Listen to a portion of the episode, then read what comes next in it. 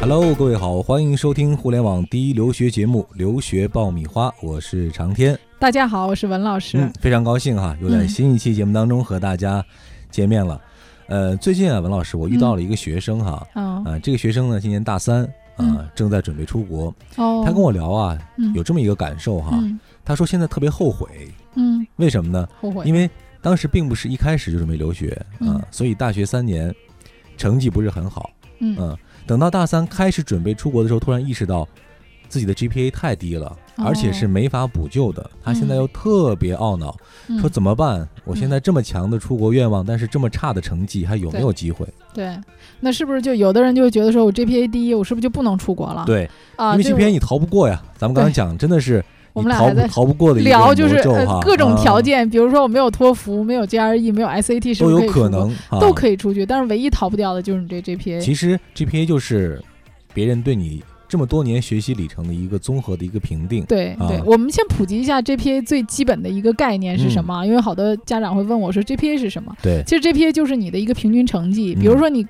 高中的，你 GPA 就是你高中的平均成绩；本科的 GPA 就是你本科的平均成绩嗯，啊。就所以这个我怎么能看到你是一个什么样的学生？你这个 GPA 是直接反映你的一个学习状态，还有学习能力，哎，啊学习能力的。对，嗯但是我个人觉得，我遇到的很多学生真的不是 GPA 低他就没能力嗯，啊，有的学生参加很多活动啊，然后那个可能他的心思在别的地方。啊对也很有能力，组织但社是团啊呢这种因为这一关你跳不过去，嗯所以说我们总要想办法解决这个问题哈。嗯那是不是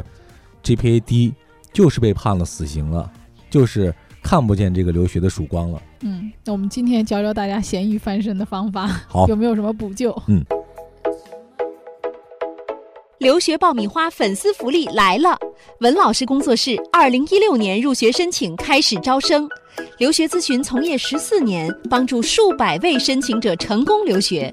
详情见微信订阅号“留学爆米花”。准备留学就听留学爆米花，伴你轻松留学每一天。好的，欢迎继续收听《留学爆米花》，获取留学攻略、免费留学咨询，大家可以关注我们的微信订阅号“留学爆米花”。我们的问答社区呢，现在已经开通了。如果您有任何留学方面的疑问需要咨询，可以在社区里留言，文老师会第一时间回复大家。好了，我们就接着上面的话题来说哈。嗯既然呢，这个 GPA 很重要，这一点嗯大家都已经心知肚明了，那么是不是就无法挽回了啊？这个低会不会就被判了死刑呢？文老师，嗯、当然你还有翻案的方法。咸鱼翻身的方法，对对， 我今天呢教大家三种方法，嗯大家可以根据自己的情况去选择哪种方法能够啊、实施嗯啊、那第一种方法呢，就是可以去增强大家自身的科研方面的背景和嗯实习的经历。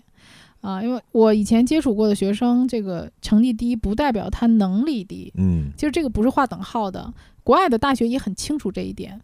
那么你要让人家知道，除了我评估你的 GPA 以外，我还有什么地方能够展现你和证实你的学术水平强的嗯啊、我之前有学生，他是一直跟着导师在做项目，他从大二开始就一直在跟导师做项目啊，然后在收集资料啊，然后整理很多的文献，包括翻译啊，那么帮老师做一些学术报告。那这个学生其实他很大的精力都在这儿了。嗯，那他的很多课程多多少少被落会下有一了些落下的，嗯对，或者是他觉得那些课程不重要， 其实是那个学生自己的自视能力很高，他对不太屑于这些其实有课一程些很聪明的学生，啊往往会出现这种偏科呀，嗯或者说在学习当中对于日常的这种考试不是很重要的这种对他状况，没放在心啊上，他觉得嗯这种考试本来也也是很水的这种科目， 我学不学就是那么一回事儿。嗯老师上课随便一讲，然后谁谁谁都不认识，随便给我一个分儿，对吧？那，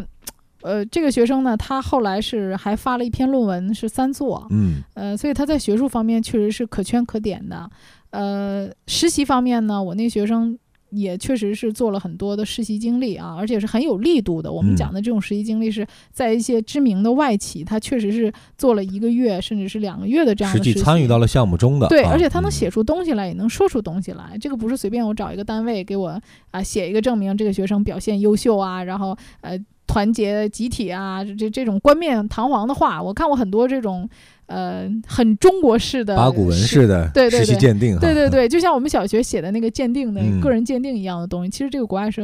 呃，很不喜欢看到的，没有任何意义。那他的这些实习都是经过我们的帮助以后写的是十分言之有物的。嗯，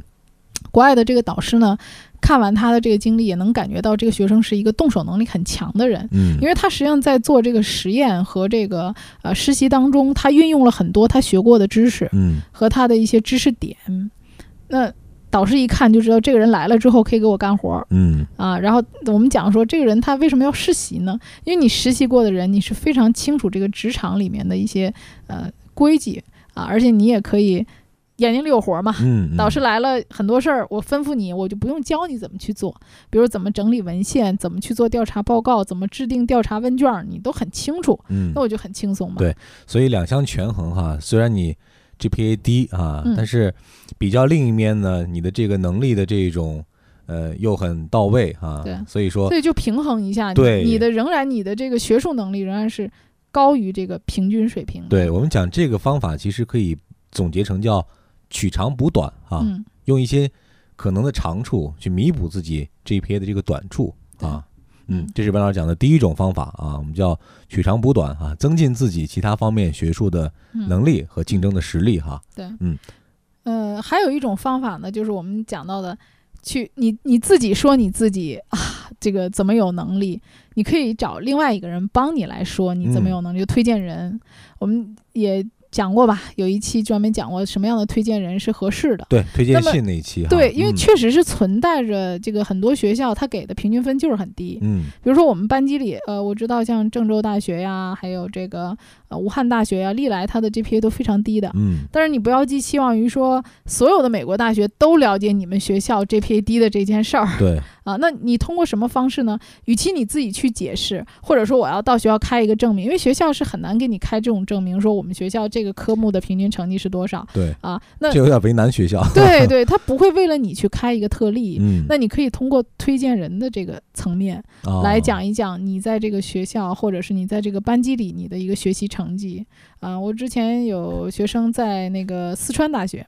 四川大学呢，它是有那个啊、精英班儿的这种嗯啊，那它这个班儿里面是全英文授课的。啊，所以以他的成绩就比较低啊，所以在推荐老师的时候，我们就让推荐老师呢，把他这个班级的这种形式和这个课程啊，其实做一都个做了解解哈就是啊他的这个课程和别的班级的课程是不一样的，它是嗯全英文授课的，而且我们整个的评分标准、计分标准都是按照国外的这个计分标准的啊，所以他的这个课程的含金量要比较高。那这个学生虽然他的 GPA 低，那一均衡的话。一解释他这个课程的难度啊，那从另一个层面上来讲，也可以弥补一下啊他的这个分数低的这一点。嗯当然，它可以增加一个排名，对，啊，我的成绩虽然是 GPA 很低，但是我的排名其实在我们学校还是前百分之十。也有说服力这样。哎，啊对，，也有说服力，这是很正常的。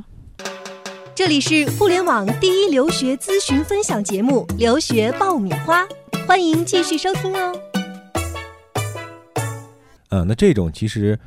就是借外力哈来嗯提升自己的这个竞争力了嗯，啊，用对外部的一些推荐啊，或者说解释啊、说明啊这样一些方法啊，对，来对证明你自己其实具备这样一个基本的学习的一个能力哈。嗯对。那么在介绍第三种方法之前，我想再穿插一种嗯啊，那这种不是适用于所有的学生的，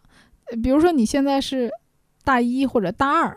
你刚刚成绩有不好的苗头的时候，如果嗯你还有时间挽回，那比如你可以问问学校，你这门科目是不是可以重修？嗯啊，或者可以补考，因为很多学校它是其实可以让学生这门课，如果你不满意，你是可以重可修以的。重修。对，嗯而且有些学校真的很好，就是它课程上重修完之后，它不写“补”的这个字样，嗯嗯，或者也不写“重修”这种字样，所以学生可以在你呃有限的时间里面去跟学校教务处沟通一下，你们学校是不是可以让你去重修啊？嗯并且重修以后也不写补啊，或者重修或者覆盖。当然，也有一些学校，你不管是什么成绩，只要是你补考的，他都给你写六十分。啊啊，你哪怕你考了个八十分，他也给你写六十 分。呃这样所也以没必要了。哈对，所以你要问清楚学校的政策，对，充分利用好学校的政策。还有一些学校呢，是你学分充足的情况下，它允许你，比如说我学校要求是一百二十个学分毕业，嗯，那我修了一百四十个学分，它允许你删减一些学分。那这样的话呢，你可以多呃修一低些的其他删掉科目，啊对，嗯把一些我低的分数把它删掉，这样你后期你也可以多修一点学就是分。充分啊利用自己学校的这个学分制度啊，嗯，呃，把一些不太好的成绩啊，甚至是不过关的成绩，及对时的进行一个弥补。对，啊，而且这件事情最好是能够在大三结束之前就把它全弄好，对因为我们基本上提供的是大一、大二、大三的成绩。如果你到了大四的时候，你再豁过头去做这些事情，可能就来不及。这种就比较适用于那种从大一开始，其实我就有出国愿望和打算的学生。对啊，这对过程当中呢，随时有一些不足，我随时可以弥补。嗯，如果真是等到你大三，突然某一天，哎，心血来潮想到我要去出国留学了，那个时候你再回头补那么多 不足和漏洞的时候，就来不及了。对，而且你啊找老师说，老师我这门成绩已经出来了，能给我改高点吗？他系统上已经出来了，他就对改不了了。对，呃，我就说，如果你修一些新的科目的时候，我经常跟我学生讲，让你授课的老师对你有印象。嗯，尤其是一些公选课呀，或者是呃这种公共课的时候，老师其实都上大班，他对你没什么印象。对，那有的时候你即使这门课你修得非常非常好，你最后考试的时候也不见得会得高分。嗯，所以，如果你有出国的想法的话，就第一时间让你的老师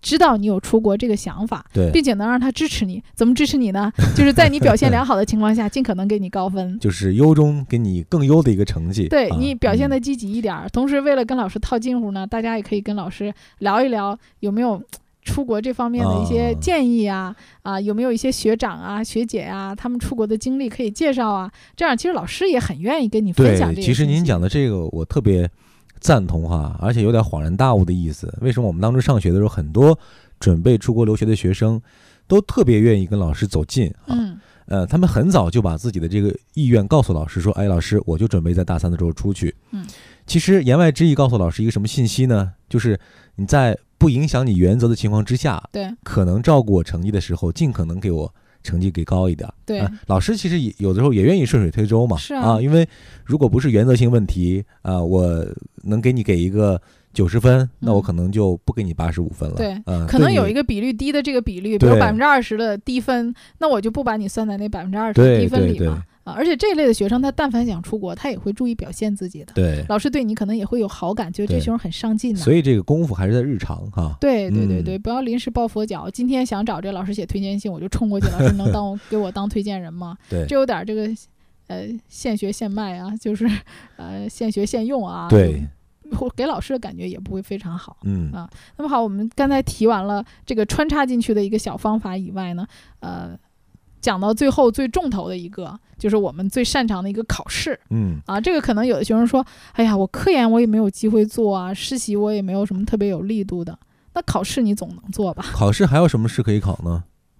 今天给大家要介绍这种考试呢，嗯叫 GRE 的 SUB 考试，啊，它的全称叫 Subject，嗯、翻译成中文就是科目科型的目考试。试，嗯，这个很多人呢没有了解过，大家一般考 GRE 啊都是一个 general 的，对，所有人都会考的。那么它其实还有另外一个考试，这个考试每年就，呃，考的次数没有这么多，嗯一般一年就有一次考它试。的形式和 GRE 考试也是一样一吗？样的，在网上报名，哦只是它的考试次数特别少。嗯，那么它一共有八门，那你可以去选择性的考。这八门分别是生物、生化、化学、计算机、英语文学、数学、物理、心理学嗯啊。那你听这个科目，顾名思义，就是你要去考你相关的科目。啊，那这个就是说，也是从另外一方面证明我的水平。比如说，我是学计算机的啊，我之前有个学生也是，他学计算机的，他 GPA 非常的低，但实际上他也是前两年在去啊、到国外去做一些义工啊。嗯，然后今天去那个公司做实习啊，其实他蛮有思想的一个年都轻人，花费在课余活动上了。对对对嗯对，然后在学校里组织各种社团活动啊，他是属于这种人。嗯、虽然是学计算机的，但是有一个商业的头脑，嗯啊和一颗博爱的 心。对我还很喜欢我那个学生，嗯但是这个学生我觉得他很有能力。后来我就跟他说呢，我说如果你真有能力，而且他英文其实非常好，他随便考一下托福就已经考到一百零五了。对，就没有上过什么培训班的，就自己考一考就考到这个分数了。那我说你的英语水平这么好，嗯，考试 GRE 考试对你也并不难，那你就再考一个 GRE 的 Sub 考试，你可以考计算机，这样的话，从另外一方面就能证明你的专业水平。嗯，所以他就又考了一个计算机，哎，考了百分之九十二。他这个呢，啊成绩呢一定要考到百分之九十以上，这个成绩才有说服力。对，如果考低于百分之九十的话呢，那就不要可能拿出来了。 啊，对，就没有什么太大的竞争力了、嗯啊。嗯，就这个学生考的成绩也不错，那在他申请当中，这个成绩就给他起了很大的一个分量嗯啊。大家可以到网上去查一下 GRE 的 SUB 考试的报名和考试时间，网上都可以查得到。这是非常有用的一条攻略，今对天对哈对，对嗯，那还有一种人是什么呢？我想转专业，现在这一类的学生也蛮多的。对，啊，比如说我我之前还有一个学生学物理的，但是他真的是不喜欢学物理，他想转金融工程。那现在这个搞跨金融度嘛有点大哈，有点大，对。嗯那他也没有学过太多商科的课程，可是这个学生呢，他的数学基础非常好。嗯，嗯、大家知道这个金融工程主要要求数学方面很严，对啊所以我就建议他，我说那你想跨专业，那你就考一个数学，啊，GRE 的 Sub 数学，他就考了一个数学，嗯，他数学考的也还不错，嗯，他基础还不错，所以这个在他转专业的申请当中也给他了非常大的帮助。对，那其实这个考试不仅仅是用在你 GPA 低的情况之下哈，嗯可能有一些时候你需要用一种成绩来证明自己具备某一种能力，啊对某给一个领域的，嗯作为一个参考的话，其实对都可以考虑刚刚讲到的这个对转 GRE 专业的的这个 sub 考试，嗯，就是啊有的学生说，哎，我想转个心理学，嗯那可以啊，那你去考一个 GRE 的心理学。其实你嗯这个成绩如果真的考得很高的话，因为它这里面考的都是它专业方面的内容，，对，那就证明你的专业水平还是基础还还是是不没错问的题的。嗯对，好的，今天文老师呢是一气呵成哈，给我们介绍了三种方法，还包括几种小窍门儿哈，嗯，所以呢，这个 GPA 呢虽然很非常重要啊，嗯我们期望大家都能带着一个比较优异的 GPA 成绩去申请对啊，但是。万事总有遗憾和不足啊，嗯真当这个遗憾出现的时候呢，呃，不要让它真的变成遗憾，呃，嗯一定尝试一下文老师刚刚讲到的这几种方法啊嗯，去弥补一下啊，说不定，呃，这一扇门给你关上了，但是另一扇窗户有可能给你打开呢。嗯，所以千万到任何时候，大家都不要放弃这种希望和机会。对，我觉得跟大家讲的就是说，胜不骄，败不馁。嗯，你有非常高的 GPA，你也不要有什么太强的优越感。对，反之呢，GPA 很低，你也不要太自卑。嗯，。呃，因为 GPA 低的话，也不代表说你是一个没有能力的人 对啊，我一直觉得说有能力的人是金子到哪儿都可以发光的，你可以嗯用各种方式来证明你的能力。